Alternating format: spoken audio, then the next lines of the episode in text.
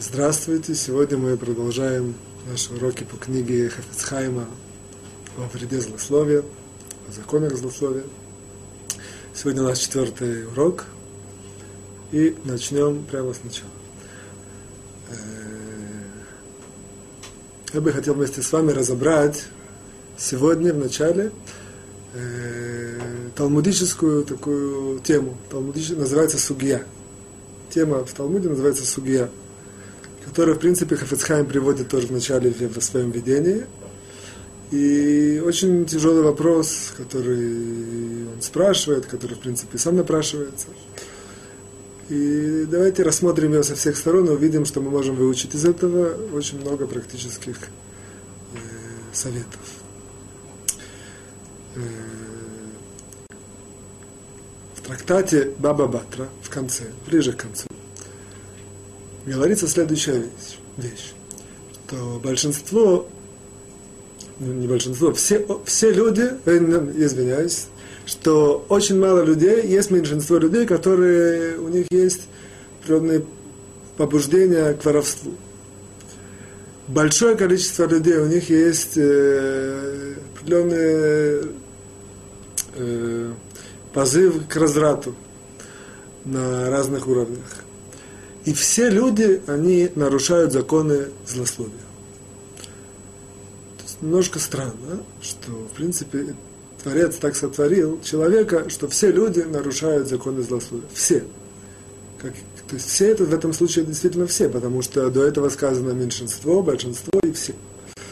Что значит, действительно, Талмуд немножко углубляется в эту тему, он показывает, что речь идет не о злословие в ее основной форме, а о таком понятии, как э, пыль злословия. Пыль злословия – это более легкая форма злословия, она, безусловно, тоже запрещена, однако она является более, более легкой формой. То есть мы видим, что Талмуд нам постановляет, что называется, что все люди в какой-то большей или меньшей степени они нарушают законы злословия. И напрашивается, в принципе, такой вопрос, и Хафицхайм его спрашивает, так э, что вы от нас хотите, что Тора от нас хочет? Если, в принципе, все люди нарушают этого, то как, как, как может э, Творец дать такую заповедь, которую он заранее нам э, раскрывает, что невозможно ее выполнить? Есть заповедь не злословить, мудрецы нам открывают, что все люди в, больше, меньше, в более или меньшей степени злословят. То есть как здесь, э, как здесь быть? Хафицхайм в видении как я сказал, он поднимает этот вопрос и дает простой ответ на это. Э, есть еще один ответ. Мы, я, я преднамеренно не говорю вам ответ Хафицхайма э, сейчас. Есть еще один, э, в принципе, ответ на этот вопрос. Он приводится одним из праведников нашего времени. Его зовут Магараш, один из известных праведников. В своей книге «Беседы Маараш, он приводит там другой ответ. Наша цель сейчас проанализировать эти два ответа, я подчеркиваю, я еще их не сказал, посмотреть, почему, это, почему вроде бы есть два разных ответа, и это действительно два вроде бы разных ответа, и что мы можем из этого выучить. Итак, я делаю маленькое резюме. Э, что мы знаем, что есть запрет злословить, тем не менее мудрецы нам открывают, что все люди в большей или меньшей степени злословят. И странно, каждый может спросить, э, спросить в своей форме, что от нас Творец хочет, если все равно все, все злословят, или какой смысл такой заповеди, которую невозможно выполнить. Для, эти два ответа, которые мы, дает Хафецхайм и Маараш, мы, мы, мы их выведем. То есть мы, они, в принципе, Хафецхайм это приводит в нескольких строчках, Маараш тоже приводит в нескольких строчках, а мы это сейчас попробуем вывести эти ответы, насколько можно. Для того, чтобы вывести эти ответы, мы расскажем, начнем с такой э, маленькой притчи, истории. В одной стране, назовем ее словно Ганалула, в ней э, предложили всем евреям мира очень выгодные условия для того, чтобы там жить. И, безусловно, практичные евреи сделали подсчеты на своих машинках, компьютерах сегодня, пришли к выводу, что выгодно туда ехать. И туда съехал, съехалось очень много евреев. И действительно условия были, жизнь там были очень выгодные. И, как я сказал, собралось множество евреев со всего мира. В какой-то момент правительство Аналула решило изменить правила. Изменить правила следующим образом. Сейчас я скажу, что, как она их изменила и что это были за правила, это нам важно знать. Однако она сказала, что кто не принимает такие правила, может спокойно уехать. Кто принимает, он будет э, жить счастливо. Что это были за новые правила? Они были следующими. Всем евреям этого места, той страны, запрещено работать. Однако, любой еврей, у которого есть какая-то нужда, какая-то потребность, он может обратиться к правительству Аналула, и она ему даст это неограниченной, э, неограниченном количестве, без проверки, без бюрократии, без проблемы. Он обращается, что ему нужно, и он это получает. Однако было следующее правило.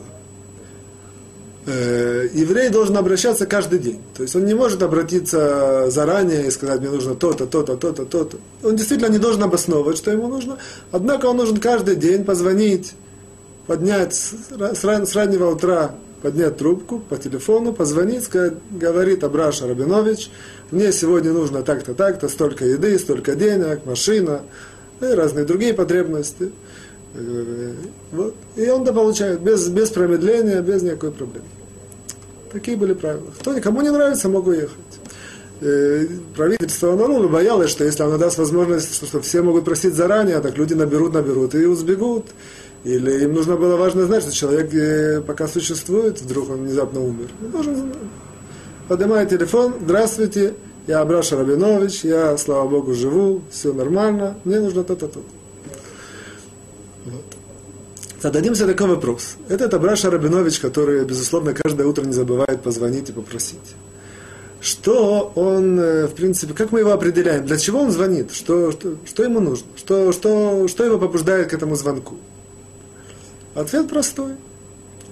Он знает, что это ему даст его потребности.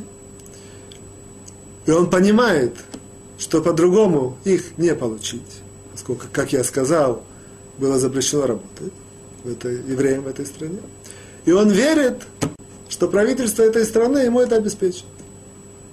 Эти, в принципе, три, можно так сказать, составляющие, они побуждают Абрашу каждый день звонить, получать и жить счастливо.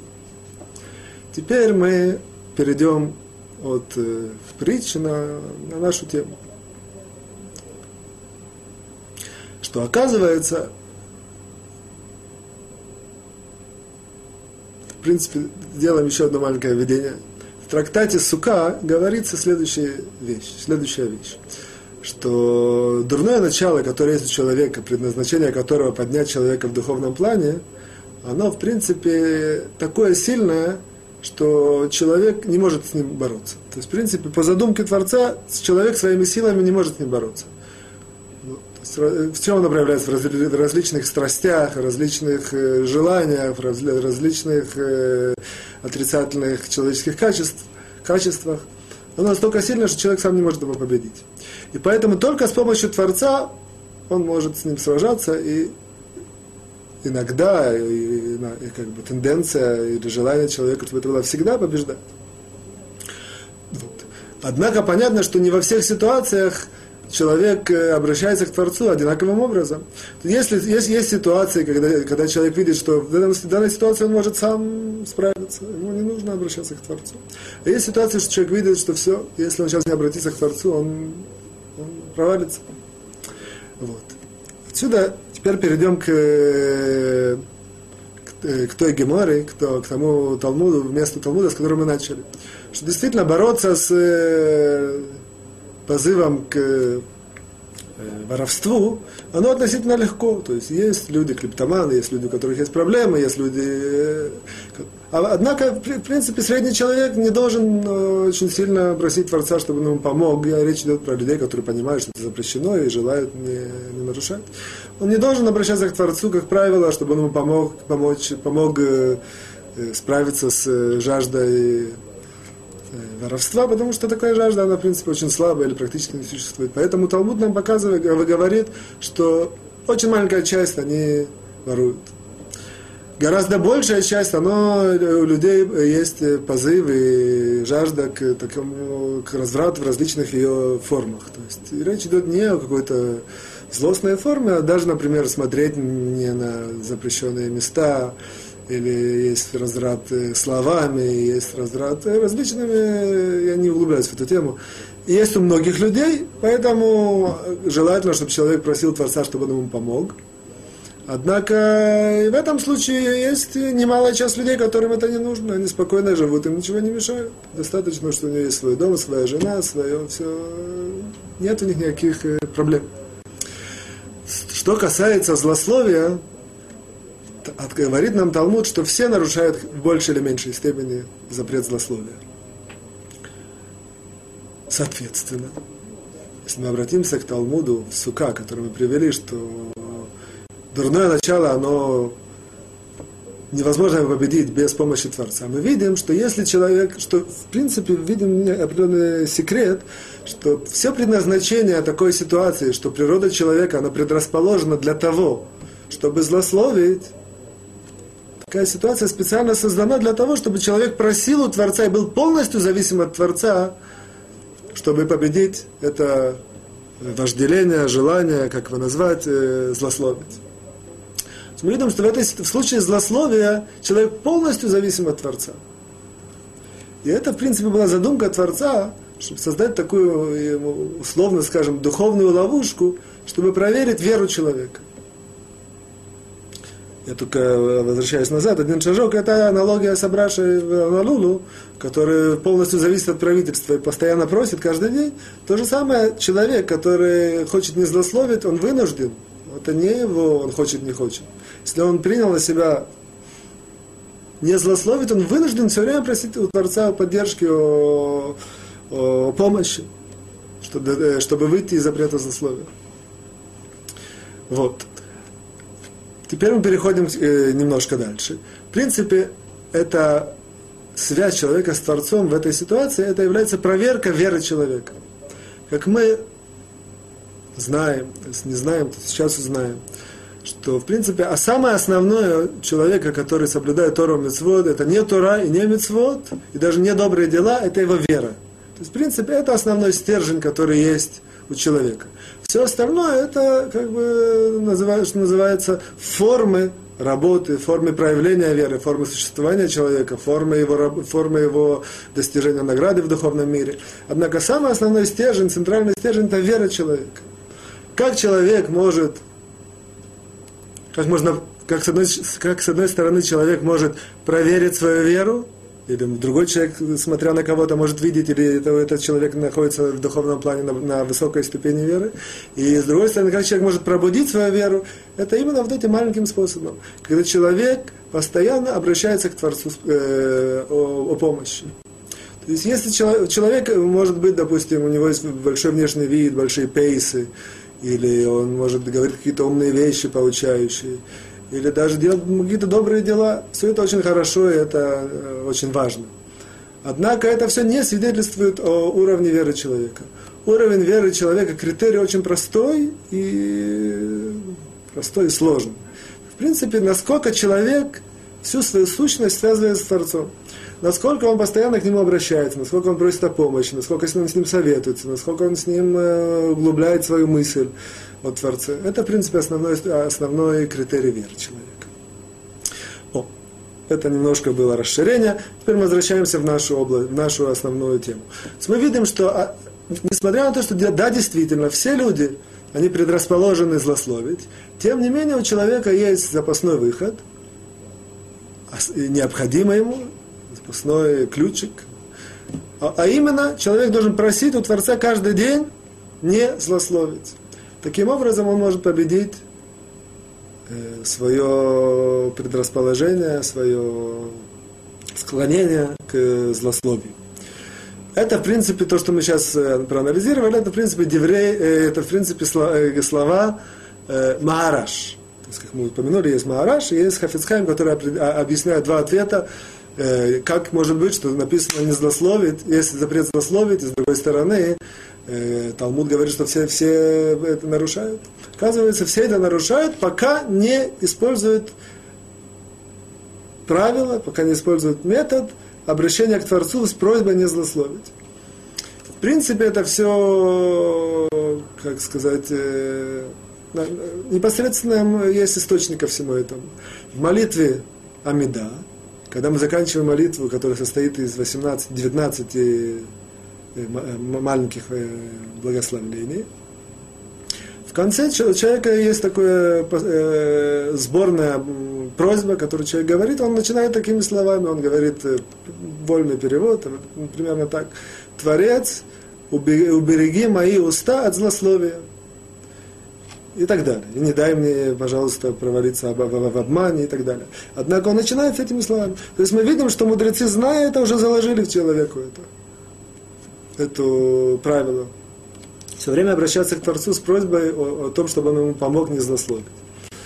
Эм, поэтому здесь мы уже видим маленький, один маленький такой э, совет, можно сказать. Человек, который молится и так, ему достаточно просто вложить немножко, вдуматься в то, что он говорит, и он уже, э, в принципе, выполняет э, что называется, старания для того, чтобы не, не, не провалиться на злословие во время, когда он говорит эти слова, он вдумывается, действительно просит, Творец, помоги мне уберечь свой язык от злословия.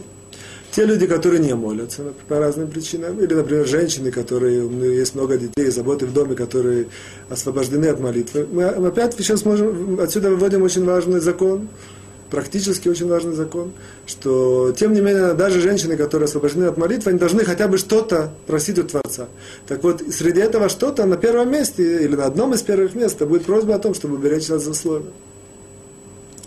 Второй ответ, это, это ответ Хафецхайма, то есть, опять же, есть запрет злословия, с другой стороны, Талмуд говорит, что все злословят.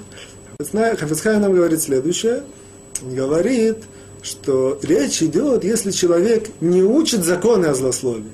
Однако, если человек учит законы о злословии, у него есть возможность э, уберечь себя и даже не провалиться в, э, в пыли злословия. Он может действительно полностью себя гарантировать, что называется, и оградить от злословия, как, в принципе, Хафискайм был сам по себе живой пример этого. Вот. С есть вроде бы два ответа, как уберечься от засловия в то время, когда мудрецы подчеркивают, что все, все проваливаются на этом, на этом запрете. Первое – это обратиться к молит, с молитвой к Творцу, чтобы он помог уберечься от засловия. И второе – это изучать законы злословия. То есть, теперь давайте немножко я хочу здесь на этом примере, в принципе, это как бы для, это наша первая часть на этом заканчивается, однако я хочу здесь одну э, немножко заострить э, внимание на одной очень важной части. Это, в принципе, правило изучения Талмуда, однако оно очень интересно. Мы видим, что есть две составляющие. Так вот, тот, кто углубленно учит Талмуд, знает такое правило интересное, что всегда, когда есть две составляющие какой-то вещи, в принципе, которые две, две эти составляющие, они, они э, скажем, двигают эту вещь. Скажем, есть стол, два человека его двигают то всегда есть два возможных отношения между этими двумя составляющими. Может быть, что одна из них основная движущая сила, а второе это только условие. А может быть, что обе они являются основными движущими силами.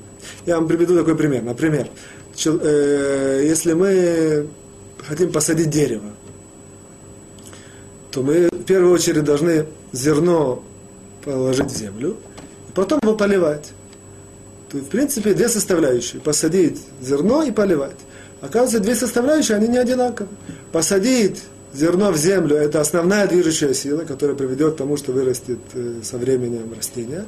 А поливать – это только условие. Какая может быть э, такое выражение навкамина, какая может быть э, практическое от этого приложение. Например, в законах Шаббата человек, который посадил и даже не полил, он уже нарушил закон, шаба, шаба, э, закон шаббата, запрет шаббата садить саженцы. Вот. Почему? Потому что, в принципе, основная движущая сила это, это, это положить зерно в землю. Вот. В нашей ситуации это не совсем верно. В нашей ситуации оба, об, обе эти две, два совета, они являются оба э, две, две движущие силы. Не, не, не, не является одна из них условия, а другая движущая сила. Обе две движущие силы. Для того, чтобы побороть злословие, нужно и молитва, и изучать законы злословия. Есть, э, Талмуд приводит э, в трактате Неда, на 70-й странице в конце, он приводит различные вопросы, как может человек э, добиться мудрости, как может человек, что, чтобы, если у него нет детей, как он может достичь, чтобы у него да, были дети, как он может э, преуспеть в бизнесе. Вопрос, э, и Талмуд всегда говорит, что это всегда состоит из двух составляющих. Первая составляющая непосредственная, вторая она молитва. То есть мы видим, что молитва она является непосредственной частью для того, чтобы преуспеть во, в, во многих, во всех духовных э, начинаниях. Давайте перейдем к второй части нашего урока. Это к запретам, которые человек э, нарушает злословие. Сегодня мы рассмотрим по, по порядку, мы каждый раз э, рассматриваем один запрет. Сегодня у нас третий запрет. Однако, прежде чем я перейду к третьему запрету, я напомню вам, я хотел, хочу сделать маленькую добавку. Второй запрет, который мы рассмотрели, был такой, что не бери пустые слухи. Это, в принципе, из этого стихоторы учится, что запрещено злословить. Однако мы сказали, что из этого стихоторы также учится э, такое правило, что судья в еврейском суде запрещено ему слушать одну из сторон без того, чтобы он слышал другой стороны. Так вот, оказывается, этот запрет судьи, он имеет очень интересное практическое приложение в нашей повседневной жизни – ведь в каждой из нас, в принципе, есть много ситуаций жизненных, когда каждый из нас является судьей по отношению к людям, к другим людям. Самый типичный пример, например, человек в доме, у него есть дети, минимум, например, два ребенка. два ребенка поспорили между собой и пришли к папе, чтобы выяснить, кто прав или или кому предназначается какая-то вещь, о которой они спорят. Так вот, здесь очень важно, несмотря на то, что можно спросить, какое, какие, что, что, что, можно уже, э, какие правила можно истории э, внести в, этот, э, в, в эту ситуацию. Однако мы здесь видим, что это правило, что отсюда мы можем вывести очень интересное правило. Не судить, не слушать одного, пока не, другой не находится рядом. Мы на том уроке немножко глубже объяснили, почему это так. Однако правило, два ребенка спорят, один прибежал, начал говорить, папа говорит, одну секунду, я хочу, чтобы оба были передо мной, они оба перед тобой, ты слушаешь а, каждого из них, одного, другого, однако запрещено слушать, то есть очень имеет смысл, это не явный запрет, это одна из э, таких э, возможностей, приложений тех знаний, которые мы уже знаем, как использовать в повседневной жизни. Если один говорит, не слушать его, пока не придет другой. Сейчас мы переходим к третьему запрету, который человек э, нарушает.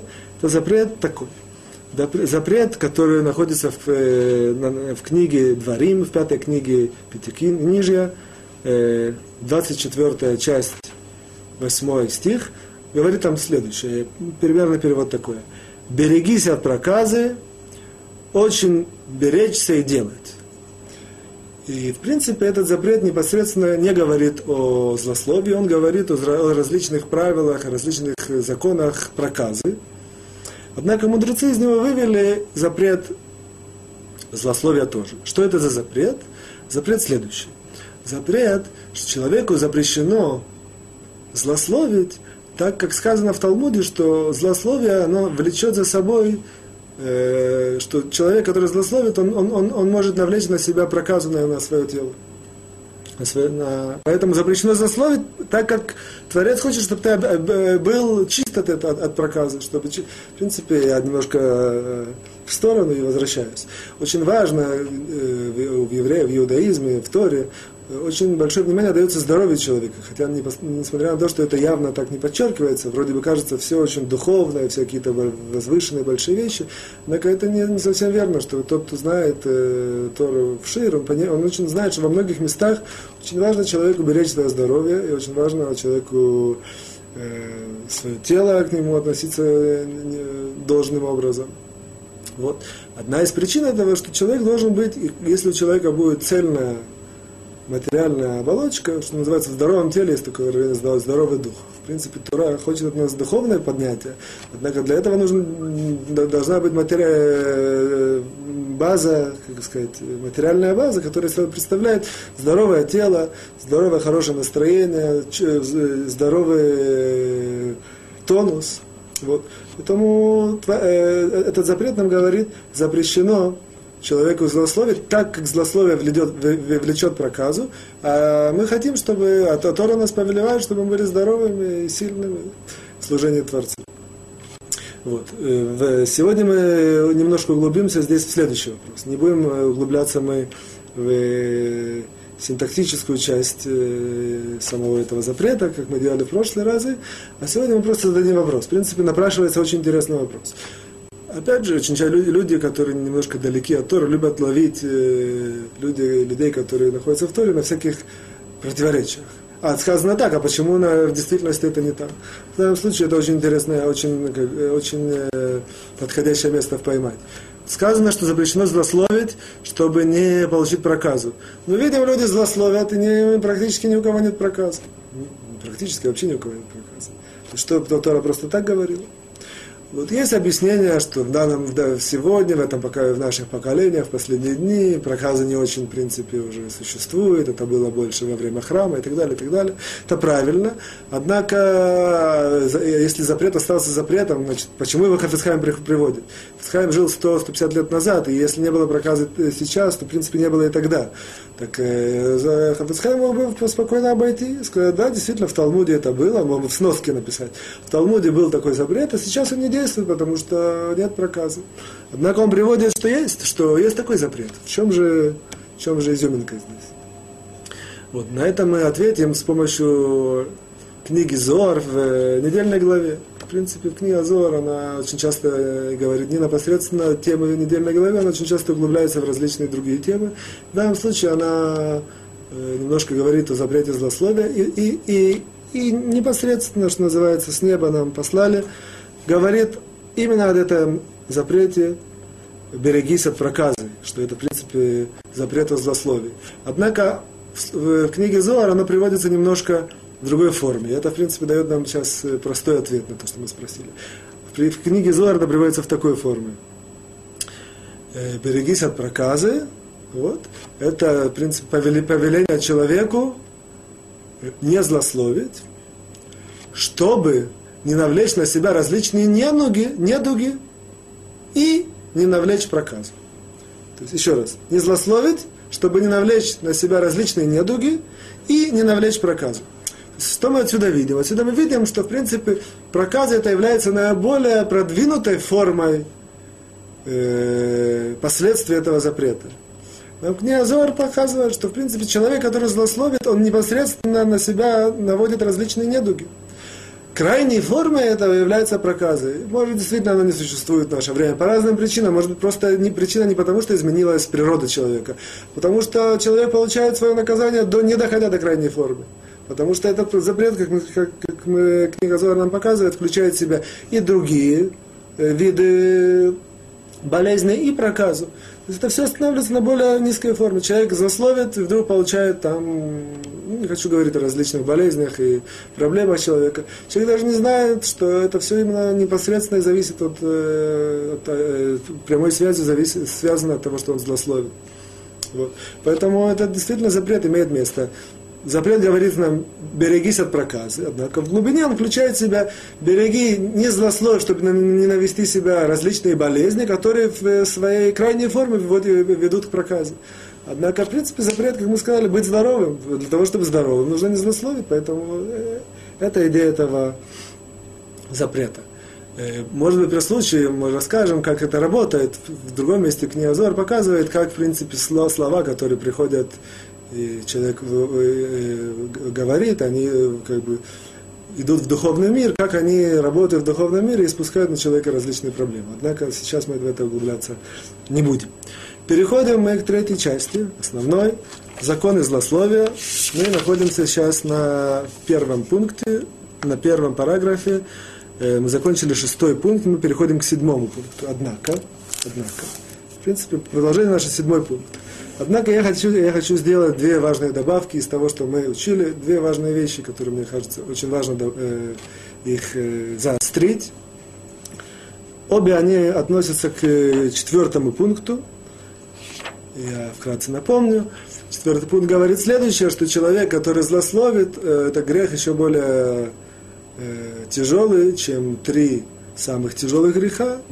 Э, идолопоклонство, пролитие крови и разврат. Злословие – это еще более тяжелый грех. И у всех этих людей, которые э, так делают, у них нет э, доли в будущем мире.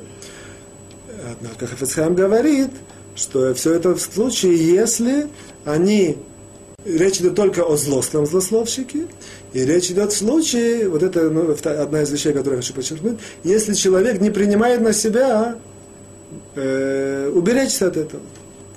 Давайте заострим это, это, это, это, понятие. В принципе, мы видим, что злостный злословщик, как мы сказали, это самый большой грех. Я, я видел это, как говорит Хафесхайм, это во многих книгах это непосредственно подчеркивает, что есть, может быть, кто спорит с этим среди мудрецов. Да, как мы учим Хафицхайм, Хафицхайм это точное его мнение. И есть другие еще книги, которые тоже так считают, что самый большой грех, в принципе, человека это, это злословие. Мы на прошлых уроках немножко обосновали, почему это, чтобы понять более внутренний смысл этих всех вещей. Вот. Однако, говорит Хафицхайм, это все речь идет про злостного злословщика, который не принимает на себя уберечься. Мы пока видим отсюда очень большое правило – что есть люди, которые находятся, делают запреты, нарушают запреты Торы, находятся на определенных э, духовных уровнях э, низких. Однако, очень важно знать, что в тот момент, речь, речь не идет, есть такой момент, чува. Чува, когда человек все оставляет, раскаивается, и все становится добропорядочным евреем. Однако речь идет даже, даже человек, который вдруг себя хватает и понимает, что он делает что-то очень злое, вот. даже если он не, не оставил это, он продолжает это делать. Однако в тот момент, когда он понял своей мыслью, схватил, что это плохо, и мысленно хотя бы принял на себя это не делать, постараться это не делать, постараться с этим бороться, постараться с этим э, оставить эту дурную привычку и так далее, то в принципе в этот момент он уже меняет статус. То есть его статус не является, э, он, он находился, что называется, на дне, и вдруг он поднимается, очень сильно поднимается. Оказывается, что он очень-очень сильно поднимается. Только в тот момент, когда он понял, что он делает плохо, и решил как-то что-то изменить, пока он давно далеко-далеко от, э, что называется, от, от черты перейти, что-то действительно сделать реально. Однако в тот момент, когда он принимает на себя это не делает, это уже очень большое дело. Более того, вот, например, в случае злословия, если человек злостный злословщик, и, и очень часто человек может сказать, я все равно злословил, для меня это привычка, я всю жизнь злословил. Что вы от меня хотите? Так оказывается, что даже если один раз, один раз в жизни поймает себя и скажет, Сейчас я хотел позлословить мысленно, и я не буду злословить, потому что Тора это запрещает, потому что это есть в этом запрет. Один раз в жизни поймает это и не, не позлословит, удержит себя, его очень, духовная награда очень-очень-очень высока. Э, здесь интересно привести такой мидраж. Мидраж, основной мидраж на пятикнижне, он в, в начале книги Берешит, э, он приводит – очень интересная вещь. И вещь так, настолько странная, что хотят даже изменить, изменить э, версию, что это вроде изменить то, что там написано. Есть такие мудрецы, которые не понимают и хотят изменить. Говорит так, что Всевышний, когда создал этот мир, он создал этот мир, э, он, он, он, он, ему очень э, большое есть э, как сказать, удовольствие от больших праведников, а есть мнение, что от больших грешников ему есть удовольствие. И многие люди не понимают большие грешники, напала ошибка, вроде бы нужно, наверное, сказать, от больших праведников и, и, и, и те, которые не грешники. Однако есть объяснение очень мудрое и э, нам очень подходит. Какое может быть очень большое удовольствие Всевышнему от больших грешников? Именно в этом. Человек, который является большим грешником, и он у себя удерживает хотя бы один раз от какое-то прегрешение, эта борьба, эта духовная борьба, которую он боролся и, и победил, она настолько высока, что она сравнивается с множеством различных заповедей, добрых дел, которые делают э, большие праведники. Вот, поэтому в данном случае, э, когда мы говорим, что злостный злословщик, который не, не, не принимает на себя, не злословит, имеется в виду, что даже если он примет на себя хотя бы э, еще больше духовный уровень, так, э, хотя бы раз в день человек знает, я злостный злословщик, честно себе признается. Это уже большое дело. И хотя бы один раз в день он, он решает, один раз в день, что называется, одну сигарету меньше в день. Человек курит.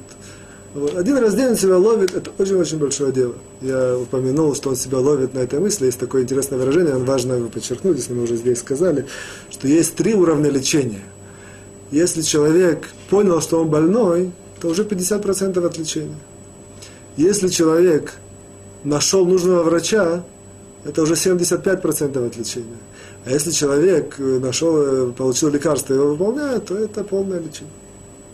Вот вторая вещь, э, вторая вещь о, о, о дополнении э, четвертого пункта, это то, что Хафицхайм приводит, э, когда он расширяет объяснение, приводит такую вещь, которую мы не заострили, она очень интересна. Он говорит так, что, соответственно, все эти люди, четыре уровня, да, эти все злостный, злостный злословщик, разрад, Э, убийства и идолопоклонства, идолопоклонства, у них нет э, э, доли в будущем мире, если они не раскаялись.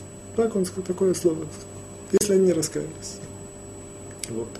И это меня навело на мысль здесь заострить, за, за, за, заострить очень важную вещь. То есть понятно, что известно, что все прегрешения, которые евреи проходят, э, какие бы они сильные не были, если человек раскаивается, возвращается к Творцу, и по, по правилам называется чува, действует по правилам чува, которые сформулированы в еврейском законе, Рамбам это приводит, то ему это все, он, он может достичь такого уровня, когда полностью все зачеркивается, все, у него нет прегрешения. Считается на духовном уровне, что нет, нет прегрешения. А может достичь еще больше духовного уровня, когда все его прегрешения превращаются в заслуги. Это, в этом мы не углубляемся. Однако во что мы, я хочу да, углубиться в, в, в следующую вещь. Очень интересная вещь. Для того, Итак, я хочу углубиться в понятие раскаяния, однако в природном ракурсе, который я сейчас приведу. Для этого я сделал два маленьких видения. Однажды я присутствовал при том, как один нерелигиозный человек спросил своего сына такой вопрос. Он его спросил, он его спросил, так примерно, говорит, вот вы религиозные ведете страусиную политику. Что это значит? Туда не ходите, это нельзя, это не делаете, это не... А сын ему ответил на месте, я очень поразился, очень такой, э, на месте оригинальный ответ. Он ему сказал так, мы ведем страусиную политику, и вы ведете страусиную политику. Вам тоже э, в синагогу не ходить, это не одевать, кошерное не кушать, шаббат можно ездить. То есть вы тоже... И мы вы ведете, что, что значит страусиную политику? Страус, который прячется, как бы зарывает голову в песке. Однако он говорит, есть разница между вашей страусиной политикой и нашей. Мы, он говорит, при всей нашей страусиной политике готовы обсуждать любую тему. Спросите, мы вам объясним, почему это так, почему нельзя, почему мы так не делаем. Мы готовы. А вы, говорит, у вас есть темы, которые, я уверен, если, если, если, если я подниму, вы не захотите на эту тему говорить. И он говорит, давайте, папа он обращался, он говорит, давай с тобой немножко поговорим о смерти. Он говорит, не-не-не, смерть, э, а почему? Ну, как почему? Смерть это как бы... Вот, сюда мы видим, что вопрос о смерти люди не очень любят обсуждать. Однако в, э, по Торе это вопрос, которого они боятся. И вот мы, я хочу обсудить немножко этот вопрос. Однако прежде чем я его непосредственно свяжусь, э, подойду к нему, я сделаю второе видение. Второе видение будет следующее, как-то э, маленькая такая история. Один из, это правдивая история, не помню имена. Примерно 200-300 лет назад в одном из маленьких государств был правитель, в котором в его государстве не было евреев. И евреи получили право туда зайти и начали заходить, и начали селиться в его государство. И правитель спросил э, у своих министров, что это за народ, он просто не, не, не, не, не очень знает, то есть он дал разрешение, люди приятные, однако он не знает, что это за народ. Один из министров решил их очернить. И он сказал, это такой народ странный, у них есть всякие законы, на все у них есть законы. У них есть даже законы, как ходить в туалет и что делать, и как вести себя в туалете. А правитель оказался мудрым человеком, он сказал, такой народ мудрый, у них есть даже законы, как, как себя вести в туалете. Я очень хочу с ними иметь дело. На все у них есть, на все, все стороны жизни они знают. Все стороны жизни у них есть правила, это очень мудро. Вот, это два введения. То есть, э, что мы знаем, что мы я хочу сказать. Э, подхожу к такой теме, которая называется «Перед смертью». Я прошу внимания на пару минут. Это важная тема. Может, человек даже никогда это не услышит, поэтому я, я хочу использовать, пользуясь это э, случаем, тем более мы как-то э, прокрутились от, от Хафецхайма к этой теме. Есть такое понятие перед смертью. Перед смертью это такое интересное понятие, что я улыбаюсь, и вы, наверное, улыбаетесь, я надеюсь. Вот. Однако такое понятие, это такое состояние, в котором будет каждый из нас. Нет такого больше состояния, которое гарантированно будет каждый из нас. Человек, который родился, нет никакого состояния, в котором будет гарантированно. Не гарантированно, что он женится, родит детей, устроится, купит квартиру, пойдет сюда, пойдет сюда. Может быть, есть, есть вещи с большой вероятностью. Однако перед смертью он будет точно. Нет такого человека, который не был в этом состоянии. Вот. Так оказывается, что у евреев есть, есть, что называется, законы, что делают перед смертью. Вот. Так оказывается, я не, буду в это углубляться, это целая тема. Однако очень важно знать человеку, это мы все Хафацхайм приводит не в этой книге, а в другом месте, в одном из своих многочисленных трудов, что у людей есть такое, люди так относятся к, к тем, кто умирает, как будто это такой клуб мертвецов, и у них есть свои, свои туда люди там приходят, и они там себя, а, а к нам это не относится. Человек должен знать, что это реальная жизнь. Так вот, перед смертью очень важно выполнить такая заповедь, и э, закон, в принципе, повелевает, и дает это и повеление, и совет, и очень мудрая вещь. Человек должен раскаяться. Человек должен э, собрать все свои духовные силы, безусловно, перед смертью это тяжело. Перед смертью, как спросить, человек не знает, когда он умрет, так э, нам э, Талмуд говорит, что это он должен, в принципе, делать каждый день. Однако есть такие ситуации в наше время, в нашей печальной действительности есть часто такие ситуации, когда человек понимает, что остались ему считанные время, недели, дни, месяцы. Вот. Он должен раскаяться. То есть, в принципе, он должен собрать все свои духовные силы, он должен постараться вспомнить основные события своей жизни и принять на себя, что он ошибался во многих вещей, и просить прощения у Творца.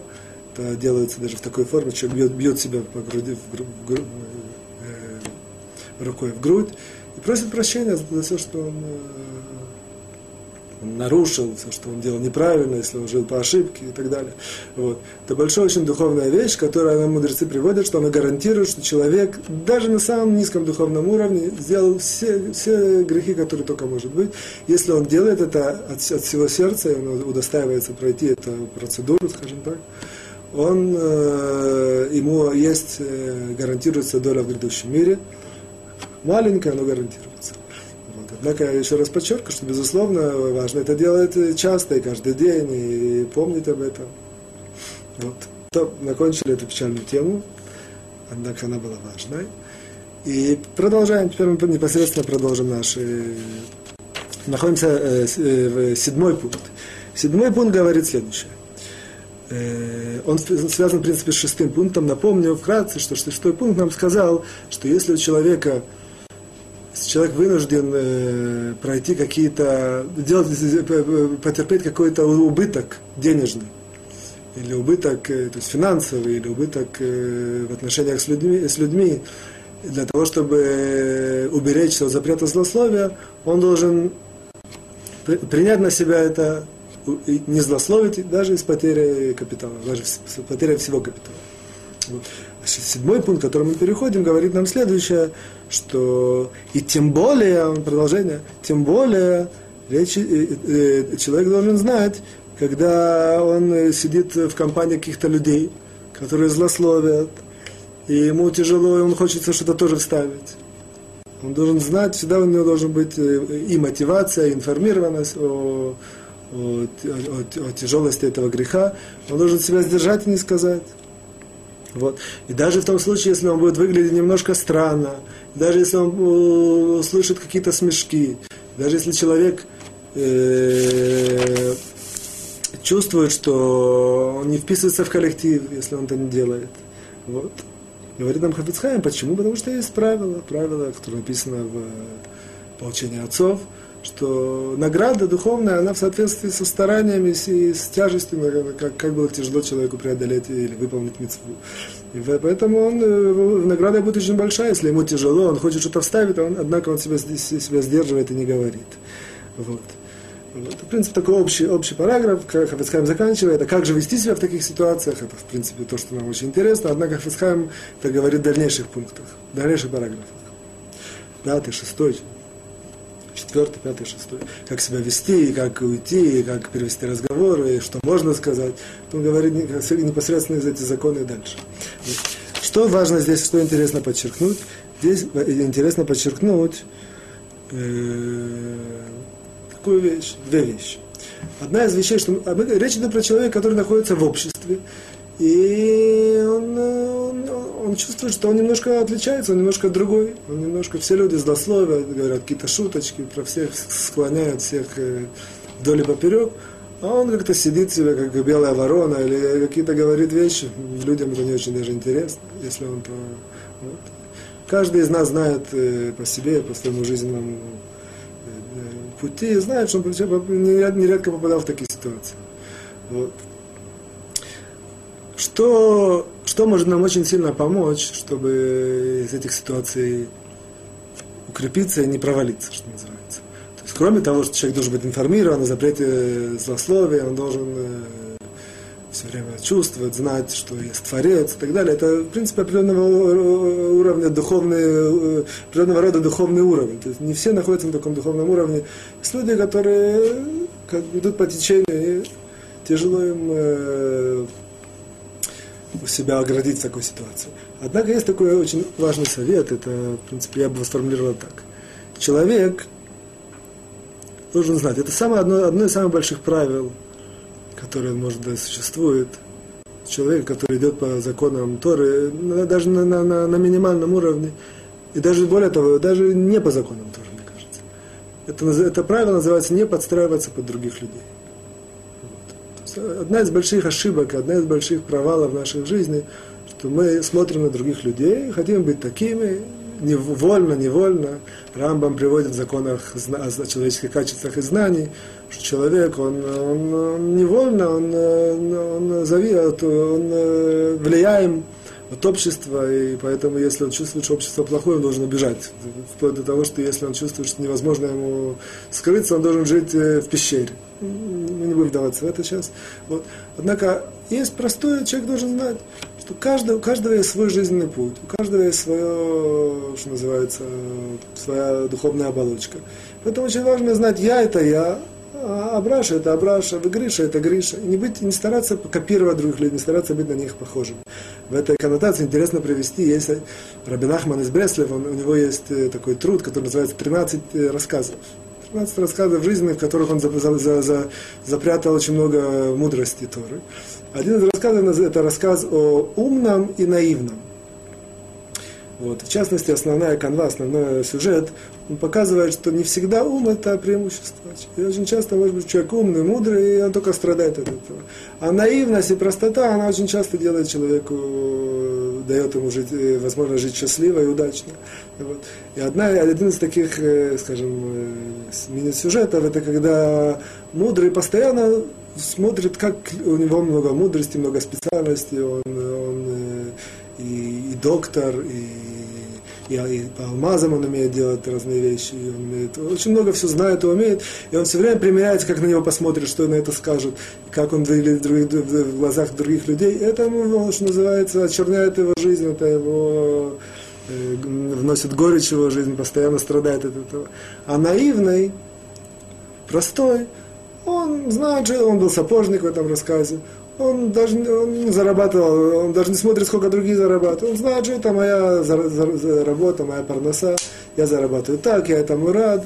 Ну, скажут, скажут, обрадуются, обрадуются, кто хочет купить. Такое простое отношение к жизни, оно часто, очень, очень часто, оно дает возможность человеку преодолеть необычайно сложные барьеры жизни. Вот. В данном случае это очень подходит к нашей теме. Человек должен знать, что Они злословят, они такие, а я другой, я, я не обязан быть похожим на них, я не обязан кого-то копировать. Очень часто, я не знаю, в других странах, в Израиле, иммигранты стараются принять э, сленговые различные выражения других э, этих э, э, коренных жителей и стараются копировать и быть похожими на них. Очень часто они всю жизнь э, кого-то копируют, всю жизнь живут, как, как будто они э, в кино.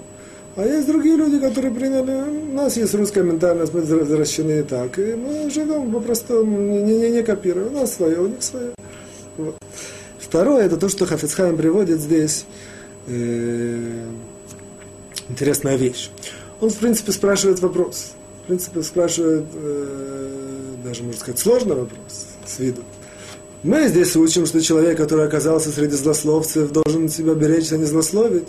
А в другом месте, в трактате «Ктубот» приводится такое правило, что человек должен всегда стараться быть замешан в обществе, что он должен всегда быть, э, его мысли, его разговоры, его поведение, он должен быть, э, идти, что называется, в ногу вместе с обществом, в ногу с людьми, он в, дух, в духе компании он должен быть, в которой он находится. Он не должен быть серой вороной, должен быть другим. Как же это, это сам, как же это, в принципе, совместить?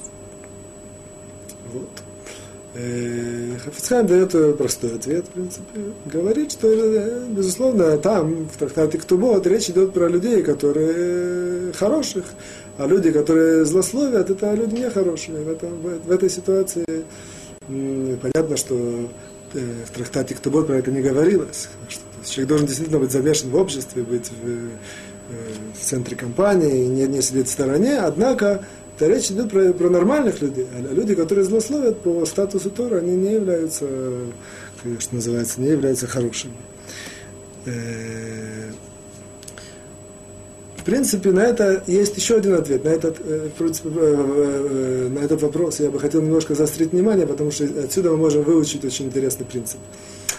То есть, что мы спрашиваем? Мы спрашиваем, с одной стороны, запрещено злословить, даже если человек находится в какой-то компании, ему должен сидеть серой вороной и не входить, в, не, не злословить. А с другой стороны, в трактате кто будет говорится, что человек должен быть э, вместе с другими людьми и говорить, как они вместе быть, э, поддерживать разговор и так далее. То есть речь идет в нашей ситуации, что для того, чтобы поддержать разговор, он должен злословить. Понятно, что если можно поддержать разговор не злословие, об этом речь не идет. Речь идет, человек должен или сидеть серой вороной, или злословить, чтобы поддержать разговор. С одной стороны, Хафицхайм говорит, запрещено. В такой ситуации трактат Томот говорит, человек должен быть замешан вместе со всеми. Хафицхайм говорит, э, повторяю, говорит, что речь идет про такое общество, про плохое общество речь не идет. Однако может дать другой ответ. Здесь, для того, чтобы его дать, я при случае хочу подчеркнуть такой интересный э, интересную э, информацию, можно так сказать. Есть три вида ответов на вопросы в Торе. Три, три вида ответов, они, в принципе, параллельны. Три, три, тремя, тремя, есть три вида мудрецов в Торе, есть три вида ответов. Мы как, как на одном из уроков говорили, что есть три вида раввинов, а сейчас мы говорим, что есть три вида мудрецов в Торе. Вот. Три вида мудрецов Тора, они параллельны, в принципе, такому понятию, как э, мы знаем, что Тура нас учит, что человек в духовном плане разделен на две части. Голова и туловище. Голов, гол, э, эти, эти, человек, в принципе, содержит 10 духовных сил. Три из них, они в голове, и семь из них, они в туловище. Вот. Так эти три силы, которые в голове, они, в принципе, из них черпают вот эти три вида мудрецов, которые я хочу сейчас подчеркнуть. И это э, аббревиатура этого является, в принципе, э, хабад. Это подвижение, которое называется, одно из движений иудаизма, которое называется хабад. В принципе, аббревиатура трех, трех духовных сил, которые есть в голове человека. А именно, что, эти три, что, это, три, что это за три вида мудрецов?